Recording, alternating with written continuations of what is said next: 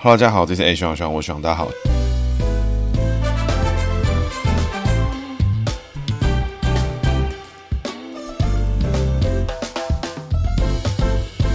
哈喽，大家好，这是 A 徐徐，我徐大家好，徐又回来了。那徐今天呢要讲的主角呢是施信中。那施信中呢，我觉得有听过这个名字的听众哦，第一哈，你就是报年龄，因为被发现你的年龄呢可能是这个五十到六十或甚至七十，然后可能诶这个好死不死还是那个有看过党外杂志实体版本的这种听众哦。那这个听众呢是相对比较少一点。那我们鼓励呢你跟更多人分享我们节目。那如果完全没有听过施信中这个名字的人呢，诶那基本上还蛮正常，因为这个人呢年代比较久那他现在呢，其实还活着的哈，请大家不要误会。那施信中是谁呢？他是一九三八年出生的，他曾经呢是新竹市呢，他是县辖市的最后一任跟第一任的省辖市新竹市的市长。那他曾经呢在担任市长的过程之中呢，因为贪污罪啦，因为各式各样的作秀啦，然后声称自己遭受政治迫害的问题啊等等的事情呢，哎，有非常多的抓马，甚至呢曾经有骑马上下班的这种新闻传出哈。那 是一个非常擅长那种政治操作、新闻操作、画面操作的人。那我觉得这个人呢，其实我。是觉得蛮佩服，因为在那个年代呢，用这样的手法，用这样的方式来凸显一些法令上的不完备。那各位哈、哦，这个故事呢，我觉得蛮精彩。那等一下呢，再一一跟大家分享。那照惯例呢，我们要从姓名学的地方呢开始跟各位做解析。那私信中呢，这个信呢是这个男性、女性这个性爱的这个性哦，一个竖心旁，右边一个生物的生。那中呢是忠心耿耿的忠哦，上面一个中间的中，底下一个爱心的心。那私信中呢是一九三八年出生哦，一九三八年呢是民国二十七年，民国二十七年呢是戊寅年哦。戊寅年呢，私信中是属老虎。那老虎呢？哎，它这个名字里面就蛮有趣。一样，我们从人际位开始做解析哈。人际位呢，这个性字哈，这个男性、女性性别的性、性爱的性哈。一般来讲，这种比较特殊的字哈，因为在取名的时候可能没有想这么多。但是如果名字呢，如果有些太特别的情况，像我们在上一集有提到过的郭雨欣啦，这种名字里面有自然元素啊。那现在这名字里面可能，比如说名字用字比较特殊的啊，我觉得通常都会带给别人一些比较特殊的这种感受哈。比如说像这个姓字啊，哎，如果有人叫名字哎，私信爱啊，或什么私信什么的，哇，我觉得这个难免都会比较让这个人个性比较特别。不过呢，今天我们就不针对这个性字来做一些衍生的解释啊，我们针对它的拆字来做说明。那它属老虎嘛，这个性字呢，我们分成竖心旁跟右边生物的生。那竖心旁呢，就是一块肉。竖心旁呢，你可以解读成它是一块肉，就像是那个鲁夫常吃的那个带骨的那种大块的肉，中间有个骨头，哎，旁边就是一串肉。什么是肥肉呢？因为肉有很多种啊，有这种带骨的，也有没带骨，就是一大块肉。一大块肉的这种什么呢？就是施中的中字的底下那个爱心的心。私信中这个人呢，他内在呢都是老虎吃肉，内在个性呢非常乐观哦，绝对是一个勇于面对这个挑战啊，然后诶，碰到什么事情打压他都不太会认输，不太会放弃的状态。那他的另一半呢，他老婆对他的帮助肯定也是大的。那这个生物的生呢，生字我们解成牛字，因为牛呢上面有长个牛角嘛，对不对？所以这个生物的生上面有个牛角。牛呢跟老虎呢其实是完全没有关系，所以我们纯粹以五行来做解释。那牛字呢是属水，那因为它是戊寅年，戊字属土，所以土风水走下克格局哦。外在上面呢，施信中这个人是给人一种大哥气，一种比较强势的一种状态，所以他的个性啊、为人啊，他在男生朋友之中，哎，他就是意见领袖，哎，讲话哦，或是出来干嘛，他就是一个这个相对呢是一个比较强势的一个作风。那内在个性呢，哎，乐观，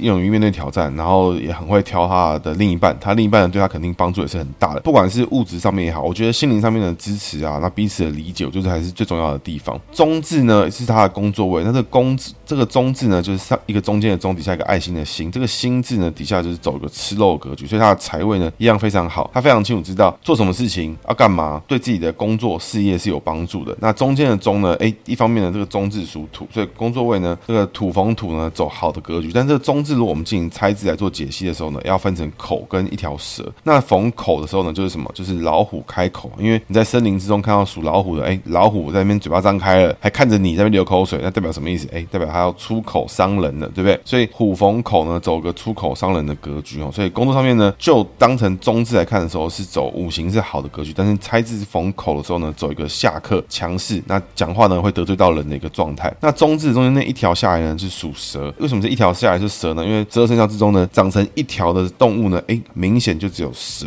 所以这个一条呢就是蛇的意思。那这个蛇呢，就五行来看，它是逢火，火逢土走上升，木生火走下升，所以一样呢，藏了一个非常奇特的格局在他的工作位里面哈。那更特别是什么呢？是这个蛇呢跟老虎呢是什么？身隐四害，走意外多灾之格。身隐四害，身是猴子，隐是老虎，四是蛇，害是猪。那身隐四害走意外多灾之格的意思就是说，他属老虎的时候呢，逢到身四害，就容易走意外多灾之格。所以他这边呢碰到谁？碰到了蛇，所以就是隐逢四，隐逢四呢走意外多灾之格。所以工作上面呢，绝对是一个容易碰到状态的一个奇葩哈。所以这个人呢，我个人觉得哈，这个人在旁边欣赏，有加他的 Facebook，有加他的 IG，有追踪到这个人的奇特动态，我觉得就好了。真的当朋友的话呢，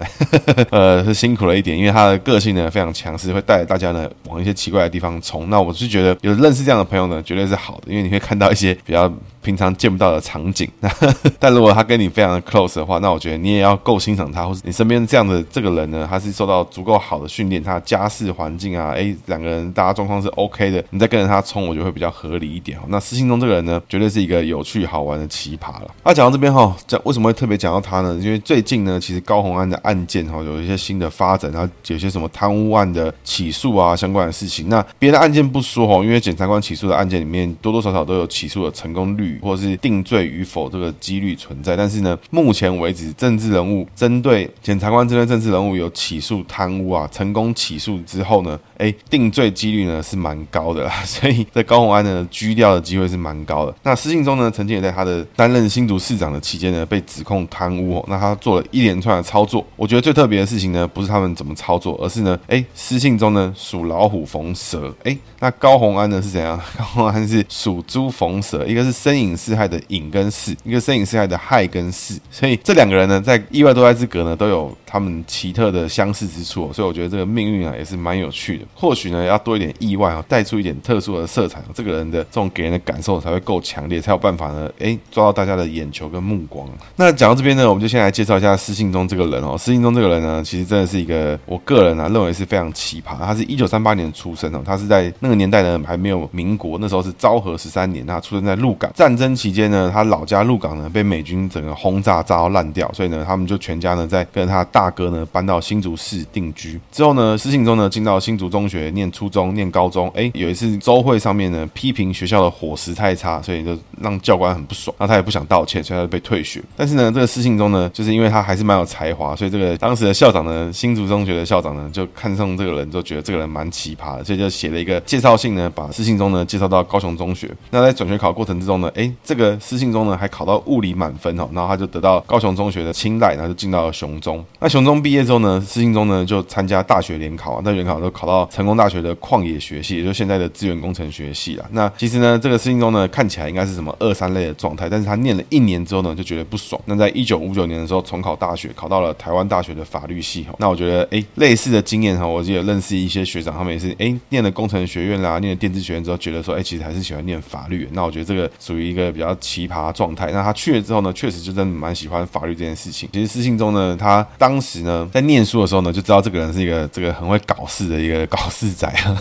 当时呢，他念台大，因为刚刚前面提到他念台大法律嘛。那这个施信中呢，年轻的时候呢，在外面骑脚踏车，哎，看到交通警察在路检，他就跳下来把车扛在肩膀上面。那警察呢就过来要开他罚单。这施信中呢就说：“哎，警察先生，晚上骑车子没有开灯是要受罚，但是我用扛的，如果你开罚单，你就伪造文书。”那施信中的大学毕业照呢，大家都是在好好拍照，只有呢施信中是倒立拍照，所以呢这个角度呢也是蛮不一样。所以施信中这个人呢是蛮能搞事的。大学毕业之后呢，哎，他就去了南投高中教书，然后经过媒人介绍呢，认识了鹿港镇的中医的女儿，叫庄基美，就是庄小姐，那我们就结婚了。那这个私信中呢，虽然他是台大法律系毕业，那他有二类的背景之后呢，他在毕业之后呢，到了辉瑞药厂呢担任这个代理药师，哎，又去竹北国中任教，教了物理化学。那他也发明了一些很奇特的专利哈，而且还曾经呢呵呵 多次获得科学展览教师组第一名哦。他发明的东西有什么呢？这些内容呢都在维基百上面都有哈。他发明的内容是软管式头皮静脉注射针头，还有玉米去皮的化学方法、木屑之耐热添加剂及压成砖法。所以这个私信中呢，虽然念了台大法律系毕业，他也喜欢法律，精通法律，但是呢，他对工学院的理解呢，哎，其实还是也有一定程度的高度哈。那私信中呢，其实他有曾经担任过很多什么工商界的事情啊，什么去做设计啊，做什么耐热美耐板啦，做了什么事情。但他后来呢，就开始投入了立法委员的选举，在一九七二年开始投入。那当时呢就在新竹这边参选，虽然是落选了，但是也认识了一些人。一九七八年呢投入国大代表，但是呢这个国大代表呢选到一半的时候呢，因为中美断交，所以这个施信中呢这选举就被没收了，所以他也 他也没有选完。那一九八二年的时候呢，施信中投入新竹市长的选举。大家记得哦，在那个年代呢，一九八二年其实新竹市呢还是一个县辖市为主。哈，那当年呢施信中出来参选的时候，有好几个党外的人都要出来参选。那因为协调之下呢，最后大家都认为说好，那施信中先出来选。在选举过程呢，甚至呢他还跟党外的好几位同志，好像张德明，还有什么魏藻炳啦、吴敬法、吴汉奇，哈，这些当时的有的是省议员，有的是县议员什么的。选举的过程呢，哎，他们这些人呢就带着施信中到新竹城隍庙发誓，有三大原则：第一，哈，坚持党外立场，不做苏南成第二，也就是国民党的好友；那不做刘谢勋第二，哎，就绝不入国民党。所以呢，他们就有发誓呢，大家协调之下呢，就让施信中出来参选新竹市市长。那也因此呢，施信中整合了在野势力，哈，让整个党外的势力呢，最终集结起来，然后击败败了国民党，然后成为了当时最后一任的新竹市的市长。那一年的七月呢，新竹市呢升格成为省辖市，所以施信中呢就这样忽然之间，哎，成为首任的省辖市的市长。那这过程哦，我觉得大家可能会有一点觉得奇特跟荒谬哈，因为这个新竹市啊、新竹县，其实这关系大家可能不是很了解，甚至呢，这个新竹县市合并的事情，到了最近在二零二一年、二二年的选举的时候呢，哎，因为那时候当时林志坚刚当完新竹市长，然后对他评价是蛮高，不过他后来呢，看起来就是压垮民进党的一根稻草了。这个当时在谈，曾经有讲过一件事情，就是讲说这个新竹市、新竹县还有苗栗县合并的这个故事。哈，那其实我就稍微查了一下，其实当年的施信中在选举的时候呢，就是希望新竹县市可以分离，所以他在二零二一年的时候有出来具名呢抨击民进党合并呢，其实都是为了自己啊，什么什么，为了自己的政治野心啊什么的，所以他有很多论述。其实，在更久之前呢，我就有想讲过施信中，不过到现在呢，发现哎，原来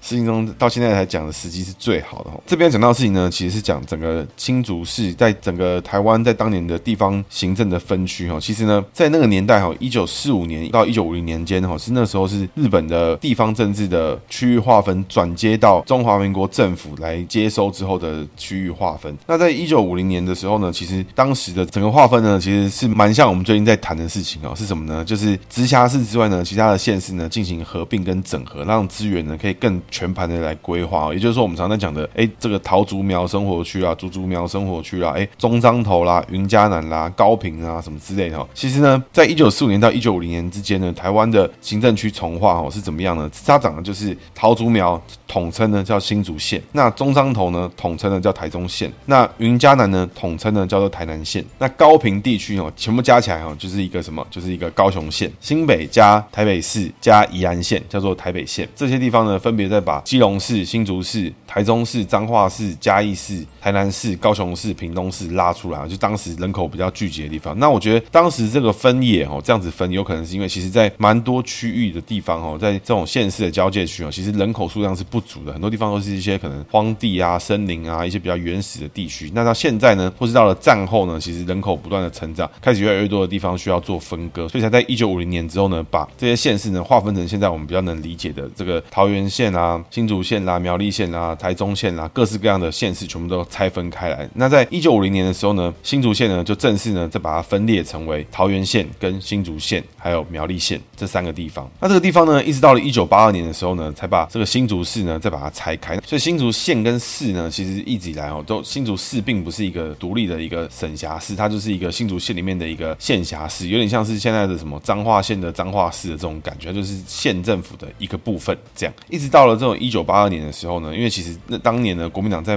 各个县市人口聚集的地方，他们都会去看当地的这个人口的分布，比如说你是闽南人，你是客家人，你是原住民地区什么的，他就会去协调一些东西，比如说像是这个县市首长呢，哎，可能是不同的体系，哎，今年是闽南人当，下一届呢就变客家人当，然后或是就是这样的方式去轮来轮去，去轮流去操作这件事情，就让地方的派系呢可能会有红派黑派啊，他们彼此抗衡，然后可以维持一个协调之中。那这时候国民党呢在这个地方取得仲裁的能力，然后让他们国民党呢可以稳定派系的这个状态，可以从中获取自己想要统治的安定性这个东西。那在新竹县呢就比较没有做这样的操作，所以那个时候呢其实就是操作成说，哎，新竹县的话可能就是只要一个是客家人，议会呢就会是闽南人，类似这样的操作。那主要呢都是以客家人是新竹县的县长为主。那但是呢到了后面的时候呢，因为人口逐渐成长嘛，然后竹科的园区开始。成长，在一九七零年代附近开始打造新竹科学园区。那在一九八二年的时候呢，新竹当年的县辖市新竹市哈，加上香山区，就现在的香山区，那以前的香山乡合并呢，变成了现在的县辖市的新竹市。那施信中呢，就在这过程中刚好呢，介于这个转折的期间，他刚好呢是在过去的这个县政府跟市公所之中的转变，成为 A 新竹市的市政府。所以呢，其实有很多资源哦，根据他的专访里面都有提到说，施信中呢要成为第一任的新竹市的市长哦，还不容易。为什么呢？因为当时呢，他们办公的新竹市市政府其实是新竹县政府的财产，所以当时呢，诶，新竹市政府想要搬进去的时候呢，还要花钱跟新竹县县政府买当时的这个市政府的办公区域。那还有很多的地方呢，其实呢，在新竹市像现在为止哦，都一样哦，看起来是公家用地，但是其实呢，在新竹市的辖区内，但是呢，这些财产资产呢，都是属于新竹县县政府。譬如像什么图书馆啦，什么东园东门圆环的宪兵队啦，什么都是被新竹县政府诶，后来呢，他们私自的卖掉那些财产呢，在新竹市的辖区内，但是呢，持有人呢是新竹县县政府。所以当时呢，两个地方哦，新竹县跟新竹市的两个人的分手，其实是啊不太愉快的。那我觉得这个不愉快呢，有很多成因了。那我们接着来稍微讲一点更专属于私信中的个人故事哈。那我们前面有提到哈，这个新竹县政府有很多新竹市的资产嘛，什么的，比如说有一些大楼啦，什么都是在新竹市政府的辖区内。但是呢，哎，新竹县因为扩张到更大的范围，所以新竹县呢有很多财产呢，其实还在新竹市政府之内。那所以这个时候呢，当时有很多地方、很多机关啊，啊新竹县的什么的，私信中呢，为了要把这些土地呢争取呢改回到新竹市政府之下，那甚至呢把这些土地呢重划回来什么的。所以呢，私信中就用了很多花样，比如说是用这个都市计划委员会审议啊，把当时新竹县政府的一些好的地呢变更为公共设施用地，甚至呢把这些土地上面的机关啊，目前呢前面呢都挖下水道，挖的很大，变成像护城河一样，然后要让里面办公的人都要走那个跨一个坑道过去的一个那种长板子，故意搞事哈，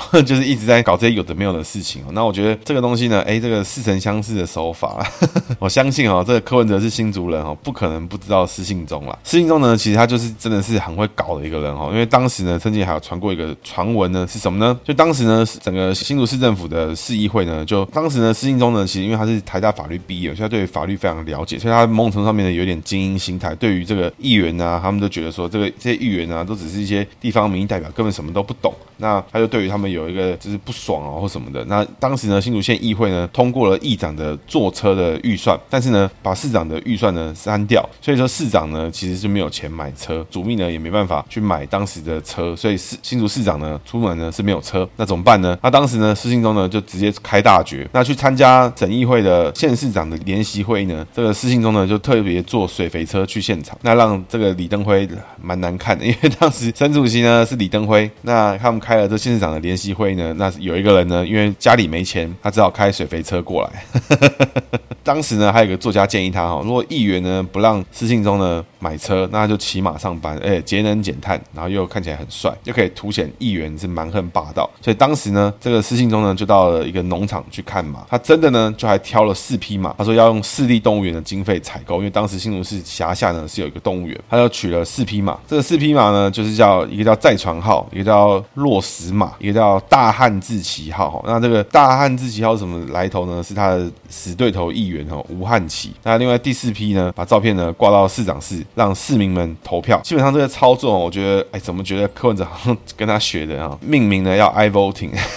最后呢，因为他这样搞之下呢。这个大家都知道，私信中绝对是说到做到，所以就大家都认为说，好，算了算了算了，市议会赶快给他买车预算，让他买车，不要再搞事。那最后呢，就是市议会召开临时会，然后决定呢，来让这个市长呢，还有主任秘书呢，可以立刻顺利的买买车。那私信中呢，其实还干过一些蛮大的大事哈，是什么呢？其实当时呢，有一个新竹车站站前广场拓宽案，那这个拓宽案呢，是因为新竹车站前面有一些违章建筑什么的，那这些违建呢，其实当时哈，省议员一位叫蓝龙祥先生的父亲持有，那虽然有持有这个建筑物的执照，但是没有取得土地所有权，所以呢，他就是个新竹车站前面的一个小违建。那当时呢，其实很多中央政府啊、省政府啊都要求哦，这个蓝先生去把这个违建拆掉。那没有人呢敢去做。那所以当时呢，历经了二三十年哈，七届市长啊，没有人想去把这个新竹火车站前面的违建拆掉。那就变成就是大家都会认为说，哎，这个公权力呢，其实也是会转弯嘛，所以就就会看不起政府。私信中呢，就在沟通之后呢，就觉得不爽，他亲自呢做到拆除大队的怪手上面，然后呢就一群人呢开到新竹车站面前，就把这个省议员蓝龙祥先生的这个违建呢全部拆掉。那当时呢有一个说法哦，说这个这一拆呢让新竹市之虎蓝龙祥呢变成凯蒂猫 Hello Kitty 呀、啊。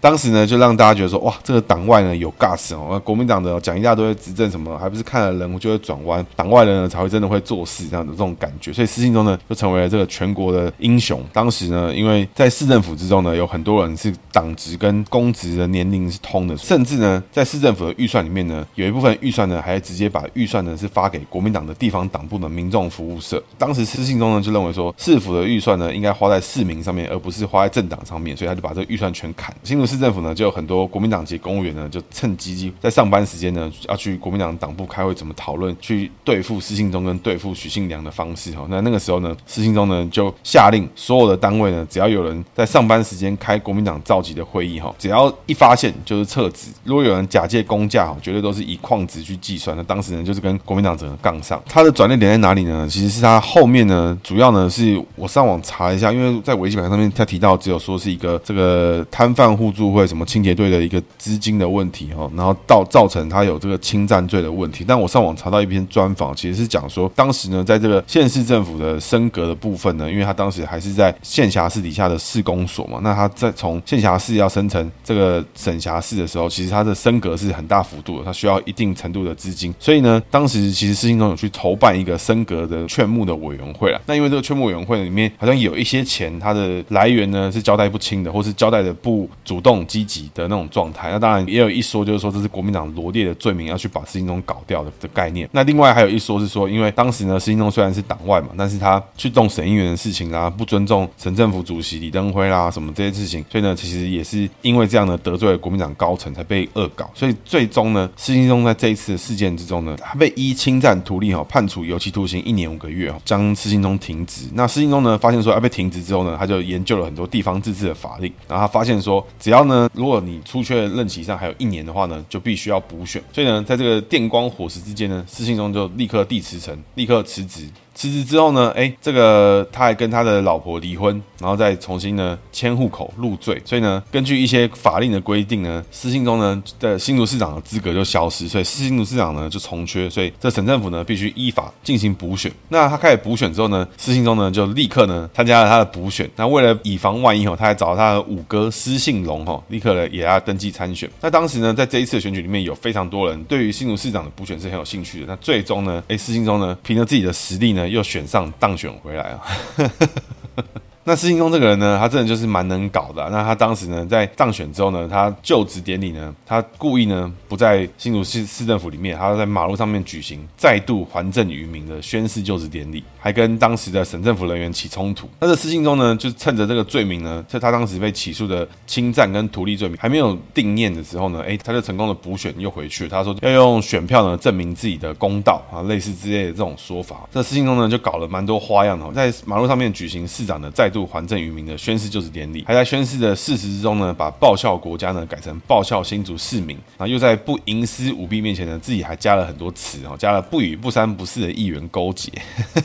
这些事情做完之后呢，还要回到这个广场之上哈，到人民之中呢发表真正的宣誓。一九八五年七月呢，最高法院呢以贪污罪判处施信忠是有期徒刑哦，然后褫夺公权两年，所以他这个时候呢才真正的确定了他的罪名，而且他没办法再去继续担任市长。隔天早上呢。七月五号呢，施信忠就落法，穿上袈裟，自封是无法法师。然后当天上班呢，都是以和尚的装扮呢。在七月八号呢，这个施信忠呢就消失了，这个无法法师就人间蒸发，就不见了。那他同时放出风声，在七月十号的交接典礼呢，我一定会出现的，不用担心。那检察官呢就开始通气他。那当时呢，七月十号，警方呢就在市府大楼里面呢逮捕到了施信中。然后送到台北监狱。那一九八七年呢，施信忠出狱之后呢，当时的党外呢就主办了一个欢迎施信忠受难龙归后援会。当时的主委呢是党外的大佬黄信介。在那个时候呢，在新竹市就展开了欢迎施信忠受难龙归大游行。哦，那当时施信忠呢就开始整个在两百多辆小货车的车队之下游行。那施信忠呢一手拿降魔杖，一手穿黄色袈裟，哈，在宣传车上面游行。然后游行的行列呢长达三公里。那游行完呢还去演讲哦，然后他还在。那边现场呢办了一个欢迎感谢演讲会哦。那最后呢，其实这个他在新竹市呢影响力就越来越大，因为他前面有提到嘛，他连他五哥都拉出来选举。那他在入狱的过程中呢，他的这个五哥呢就代替他出来选新竹市的市长，还拿到四十八点四九趴的得票率。施信中的妻子呢，前面提到的这个庄基美，鹿港的中医之女呢，在一九八五年呢代表施信中出来选省议员。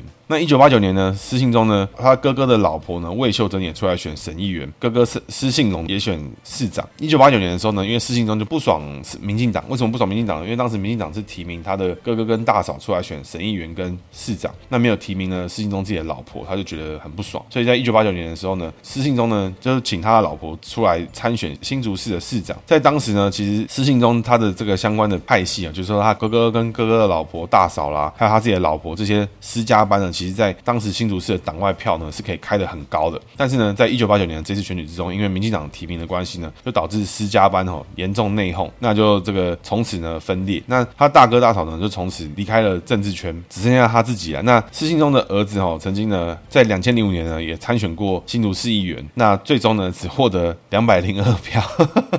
有够少。那施信忠的子女呢施乃如在二零一四年哦以民进党的身份哦当选新新竹市的第九届议员，那二零一八年也顺利连任。那我觉得这个私信中哦，绝对是一个奇葩。因为一般人来说哦，有这种操作，什么骑马啦，然后在人家县政府门口挖洞啦，什么这种奇葩操作哦，一般人都做不出来。甚至呢，这个私信中呢，因为非常痛恨议会，他觉得议会的人哦都很笨啊，不懂法律什么的啊，还说你们不懂法律可以来问我啦。甚至呢，为了要羞辱市议会呢，哎，这个私信中呢，派市府的工友呢担任府会联络人。那我觉得哈，这个时代不一样啦，因为我觉得怎么看？因为就像施信忠这个人来说的话，好了，在那个年代，哎，刚经历过完二二八没多久，那经历过完狗去猪来，经历过这么多的变化，那当时的年代呢，法律可能还是不完备的，因为光是就这个什么停职到一半啊，还可以出来搞一些有的没事情，就施信忠呢，就是一个玩法律漏洞的一个大师。那当年呢，据说他也创下了这个市政府呢，这县市首长呢，跟各单位的政府单位呢起诉最多的一个记录。那我觉得每个人哈，每个政政治人物呢，都能用自己的方式呢，去抓到民众的一个关注的焦点。那我觉得这都是有用的，而且是好的方式，因为只有让更多人关注这个事情，才会是公众的事情。如果这事情没人在意，比如说新竹车站的门口有个地方有违建，那没人在意，那东西就在那边持续了二十七年，没人管。那抛议题抛出来了，拆了，大家就关注到了，就觉得说哇，这政府真的是可以信任，真的是该怎么做就怎么做，而不会有这种变来变去或是诶因人设事的情况。我觉得一个规则的设定哦，就是要让每个人都相信，每个人都认认同这件事情是真的，真的会被执行行的。那这时候呢，这规则才会 work，这个社会呢才有它的依据存在。那我觉得施信中呢，用他自己的方式哈，就是用那种浮夸的作秀方式啊，或什么奇特的操作方式来引起大家的讨论度。我个人呢没有非常喜欢，但我觉得那是他的工具，那是他的做法。所以我觉得在那个年代呢，当你的新闻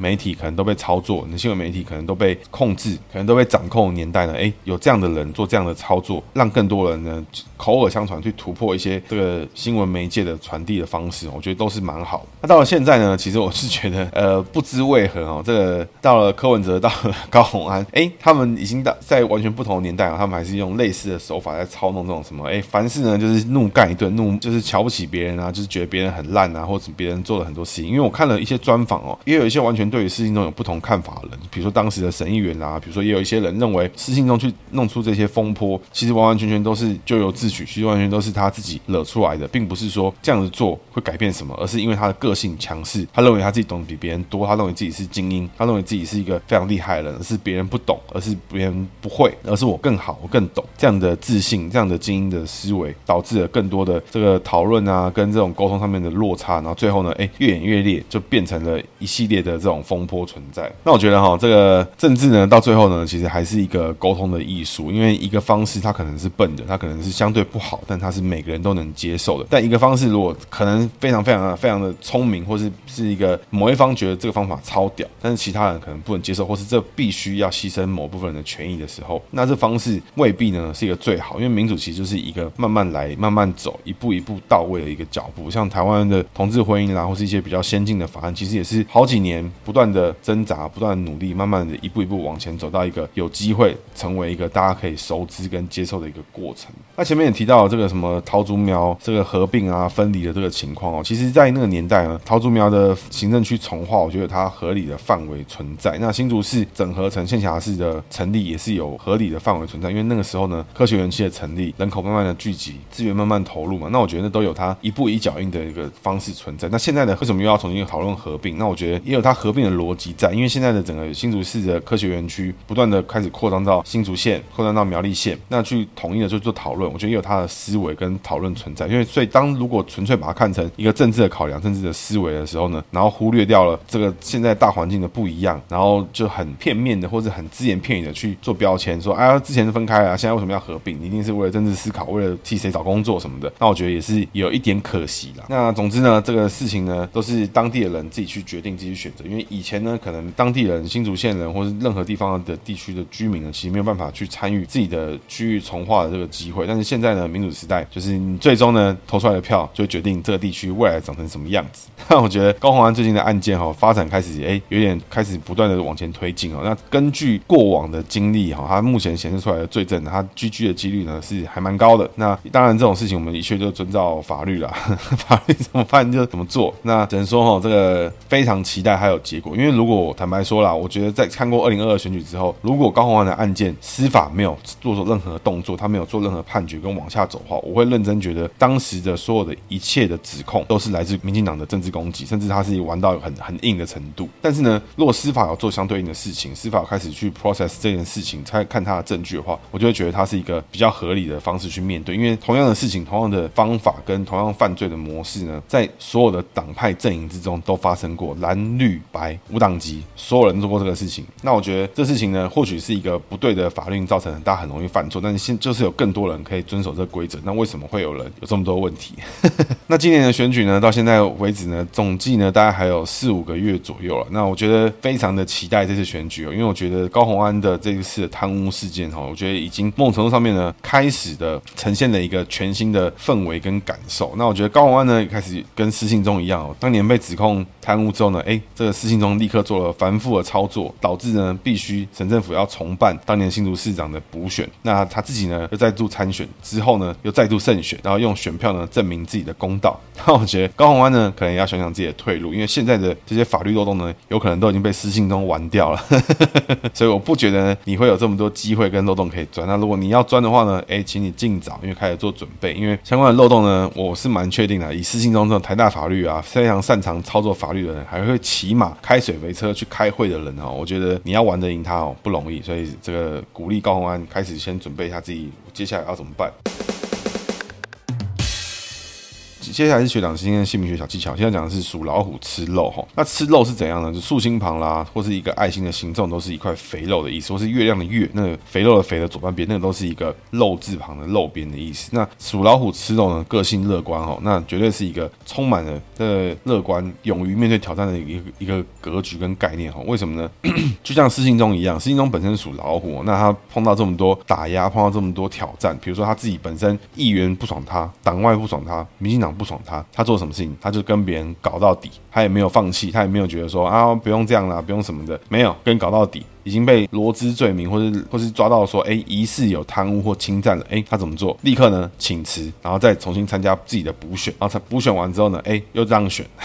正常人呢是不会有这种操作，但是呢，施信中呢就还做了，而且他还成功了。所以面对挑战、面对困难、面对外界的压力的时候呢，用什么样的心态去面对？我觉得这都是一个非常特殊的格局啊。所以我觉得属老虎吃肉呢，哎，够强的话呢，你吃到的肉够多、够肥、够大。你看他在内在内在个性里面是这样，财位也是这样，所以。施信中其实非常了解自己做什么东西怎么做对自己是有帮助的。那最后呢，施信中虽然在政治之路上面呢是跟民进党闹翻之后，导致他的私家班在新竹市正式的式微哦，但是呢，他后来去做了生意，他是做了很多很不错的生意，然后他的生活看起来是无余的样子。所以我不觉得施信中这个人对于他做的事情，他每个操作里面并没有一个东西他是真的亏本去做，真的是赔本去做。他是非常清楚知道做这件事情对自己有什么帮助，做这事情对自己有什么好。所以你自己是属老虎，名字里面有吃肉的朋友呢，你要善用自己的特色，去用自己的强大的心态去面对不同的挑战。给你的建议就会是说，如果你都是面对一些鸡毛蒜皮的挑战的话，那势必势必你吃到的肉就是小块的肉，你就是可以在那边小确幸爽一下这种。但如果你面对的事情是大事，你要去挑战自我，去面对更困难的事情的时候，你就会吃到大块的肉，你就更坚强的心去面对更困难的挑战。那我觉得这都是对你有帮助的地方。但如果你身边的朋友呢，他是属老虎，名字里面有逢肉，那跟你又很不错的话呢，哎，那你可能就是那个贵人，你可能就是那块肉，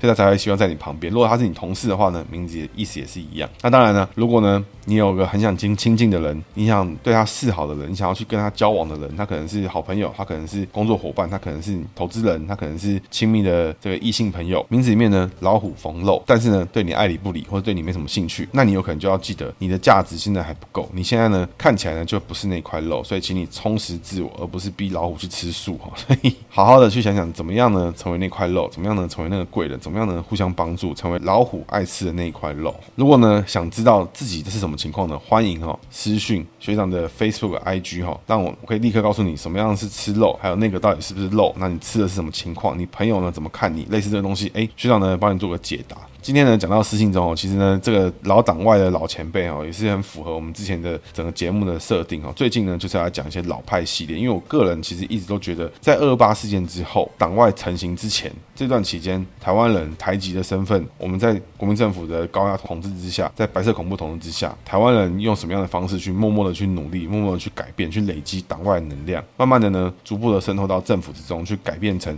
这个政府希望我们希望它的形态跟样子。当然有可能这些努力。都是徒劳，但最终呢，这些事情从二二八事件之后的五四五十年，逐渐的呢，台湾走向开放，逐渐的呢，李登辉走上高位，那就呼应到我们之前的李登辉宇宙之中，哎，他到底做了什么事情，让台湾呢宁静革命之中和平的到达民主的状态？他这个老派系列呢，我个人是蛮喜欢的。知道这些这种老一辈的哈，这个私信中呢，在一九八二年，将近四十年前呢，他就已经在搞什么骑马啦、当和尚啦，在别人的房子前面挖洞啦，然后派工友去当议会的联络人啊，这种这么强强度的羞辱性的活动哦，这么 这么懂得操作哦，这种任何一个动作都可以拿去拍抖音的这种政治人物呢，如果放在现在这样的操作，绝对是红到爆，绝对是一个强势到不行的人哦。那现在呢，民众党这种操作，我觉得都是学一半啊。我觉得强度呢，如果有本事呢，就拉高一点，拉到跟施信中有一样的等级。那我们的鼓励呢，看看是民众党会有什么样的操作。因为像高虹安呢，在他执政尾声呢，在他末期呢，拉个尾盘啊，拼一波啊，这个新竹市长前面有这么多老前辈学一下，我觉得可能是可以参考考的范围。以上，时间节目。谢谢大家，大家拜拜。